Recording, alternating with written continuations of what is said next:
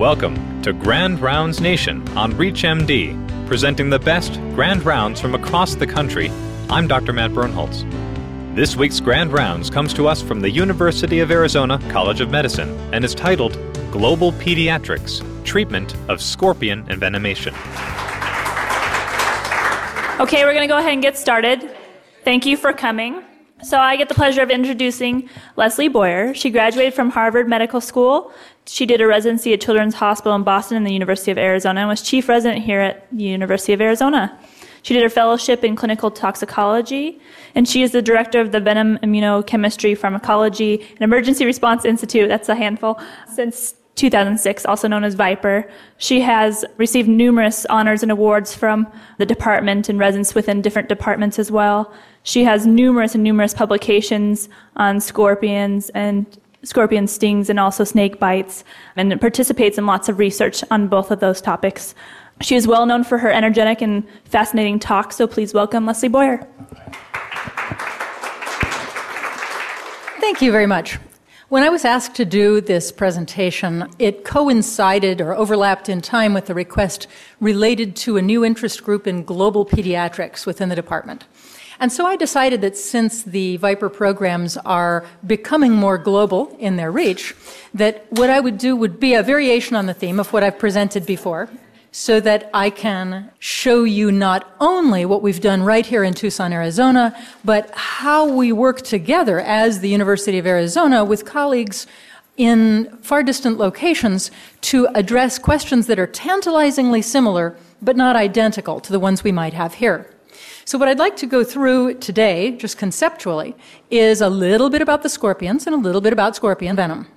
Then I want to talk about three countries science and technology in Mexico, clinical research in the United States, and then how to address the different challenge of public health needs in North Africa during this challenging year. So, if we go back in time, we don't have to worry about where's North Africa and where's Mexico because we were all basically tide pools then. And the scorpions were swimming around long before they crawled out and had legs as carnivores that were nibbling on the little tide pool critters nearby. The presumption is that it was during the Silurian era that venom began to evolve and that these little sea scorpions were developing the capability of making their prey hold still long before they crawled out onto the ground. Nowadays, the ones that we are concerned about are all terrestrial. I'm showing you several of the best known serious contenders for cause to be in the PEDS ICU. And they all have a certain similarity in their appearance. They've got pinchy parts up front, crawly parts in the middle, and a pointy thing at the end that can deliver venom. I'm not going to get into scorpion anatomy or physiology, but for those of you who may be interested in ion channel toxins, evolutionary biology, or the difference in neurotransmitters and axonal function between the vertebrate and invertebrate recipients of venom, there is a lot that you could study. And anyone who has a special interest should feel free to come by and chat with us at Viper some other time.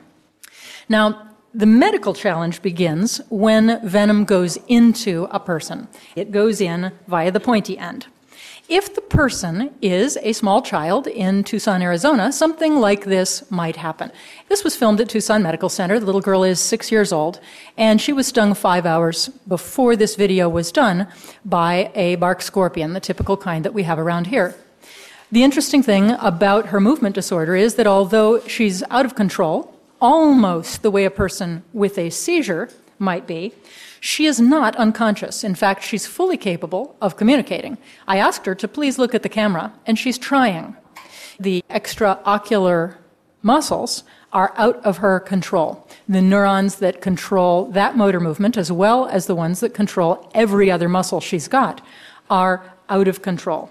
It's not only the ones that affect muscles, but also the ones that affect secretory function and indeed any peripheral nerve of any kind will be affected by the sodium channel toxins. And the end result, in some cases, is ventilatory failure because of poorly coordinated movement of the chest combined with hypersalivation and inability to clear the airway. For mysterious reasons, kids that have the really severe effects and have respiratory failure will sometimes go on to have pulmonary edema as well. This has not been well studied, and for those of you going into pulmonary science as a career, come around and I'll give you some hints for some ways to study that system that nobody's done yet. Be that as it may, doctors have known for a long time that if you can keep a child alive through this serious time, they do okay. And in fact, in Tucson, Arizona, what you saw just now, which was the same child on the ventilator in the x ray picture and now here in recovery, is something that's very easy to do. The scorpion venom is cleared by the body over the course of a day or two, and children go back to normal if they've been kept properly oxygenated. If you go into shock, if you go into full ventilatory failure along the way, then you can die from scorpion sting. And although it's very rare in the United States, historically it's been very common in Mexico. Now, as it turns out, in the US, well, let's say in North America as a continent, there are quarter million known stings per year. They're probably a million, but not everybody tells us about them. And of those quarter million, there are approximately 15,000 where somebody in the United States speaks up and tells a poison center about it. Most of those US cases are trivial. It hurts. They're mostly in big people like you and me, and ouch, ouch, ouch, we hurt, we might feel a little anxiety, but it's nothing life threatening. And without any medical care at all, you're gonna be okay. However, of the 15,000, there are about 250, so about 0.1% of the total number of scorpions that are Arizona children with severe envenomation. So, very, very few American citizens have the kind of effect that I've just shown you. Most do great. But what about those 250 or so? By the way, there are people in the room who know that we've had enrollment numbers up to 600 per year, but they're not all critically ill. Okay, so if you're in Arizona and if you're lucky enough to live in one of those yellow circles, you're going to be fine. You're going to have a miserable day or two in the ICU. Nobody likes that. But you could be okay. Now, once upon a time, back before we had a big, mean, nasty FDA looking down our shoulders, it was possible to make antivenom in Arizona. And in fact, for years and years after Herbert Stahnke established the capacity to make antivenom at Arizona State College in Phoenix, the state of Arizona allowed ASC and then ASU to make antivenom and to distribute it throughout the state for children in need. This continued for years and years, even though the modern FDA era came into being. The FDA elected to look the other way because this was perceived as such a challenging, rare condition that it was better to leave well enough alone and not to worry about the fact that Arizona, as Arizona tends to do, was breaking federal law. However, if we ignore the United States of America, the standard of care for envenomation of any kind, whether it's snake, scorpion, or spider, is to use antivenom. And unfortunately, with the standard of care that's antivenom, we have a global shortage of antivenom that's very severe right now. Right now, if you were to go to the website for the World Health Organization in Geneva, you would find and it's hard to find because it's really obscure even on the WHO site, but you would find that in 2007, envenomation by snakes and scorpions was declared a neglected tropical disease. This is important because it elevates the status of this disease to one that is a higher priority for public health professionals worldwide. The fact that it is a neglected disease derives from the fact that there's very little good treatment for it.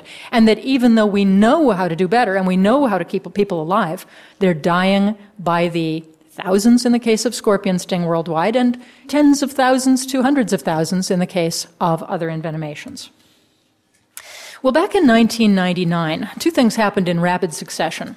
Marilyn Bloom, who had inherited Stahnke's operation at Arizona State University, decided to retire and to quit making antivenom for the state of Arizona.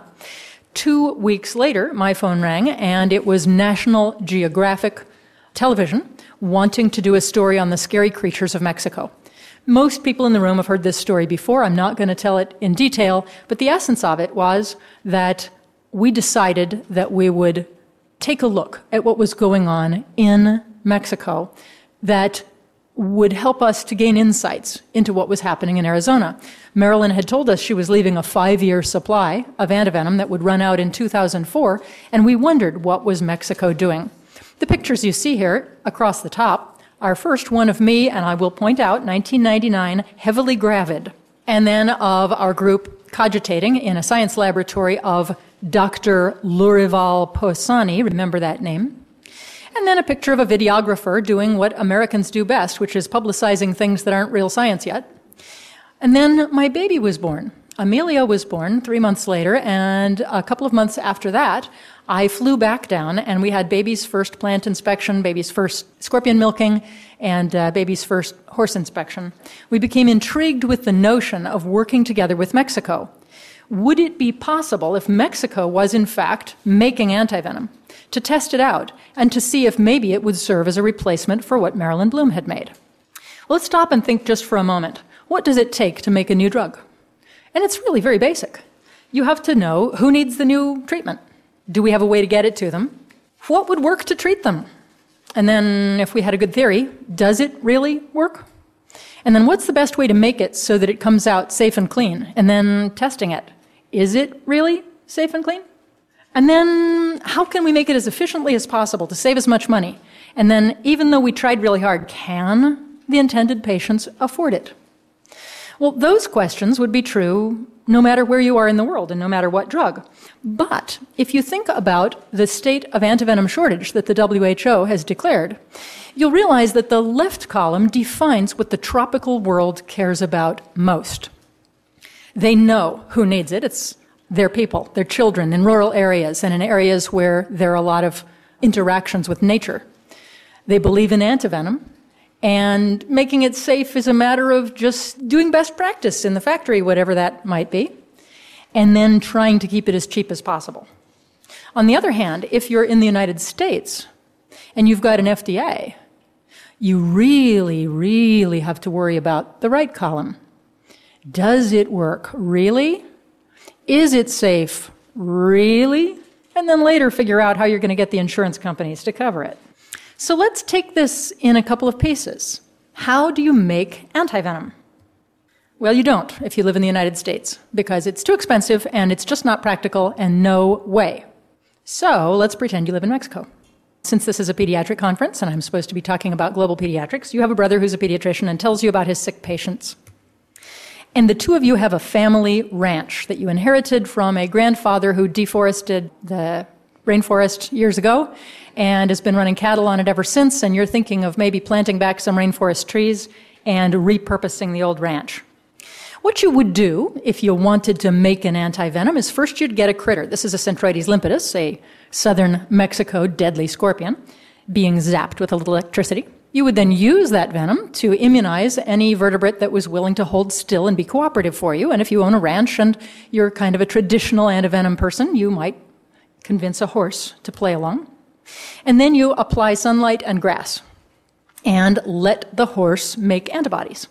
He gets re immunized a number of times, the horse does, and over a period of a year or so, begins to develop such a high titer of anti scorpion venom antibodies that you can then encourage the horse to have a new career as a blood donor. And you take some blood out, maybe six liters at a time, and you let it settle. And after you let it settle, you separate it and you put the red blood cells back in the horse because he's got more work to do, and you send him out to the field. And then you take the plasma fraction and you haul it to a company somewhere nearby in Mexico where they have inexpensive but effective methods of taking the horse plasma and processing it with chemicals and purifying it up a little bit and then freeze drying it. And this is a different company's product. This is Wyeth rattlesnake antivenom. But it's the same deal. You put it in a vial and you cap it and you freeze dry it, and that's antivenom. That's what you do if you live in Mexico. And if you live in Mexico and you look at a typical Red Cross clinic shelf, you see, oh, aminophylline, dopamine, snake antivenom, and scorpion antivenom. And there you are. That's the emergency shelf in the Red Cross clinic in Leon, in Guanajuato. And the Mexican Health Department is fascinated when you show them a graph that shows that the reported cases coming in through the Red Cross and Social Security systems have been rising, rising, rising during the years that you introduced your new product. And yet, the death rate has been dropping, dropping, dropping. Everyone gives testimonials that it's a wonderful, great drug, and therefore, it may be sold. But let's be skeptical US citizens just for a moment living under the FDA. Does that prove that antivenom works? Not at all. Maybe during those same years, they've improved their pediatric ICU capabilities. Maybe the reporting has changed. There are a lot of other explanations for a graph like this, besides one company's product is good. We'll return for more from this session of Grand Rounds Nation after a short break.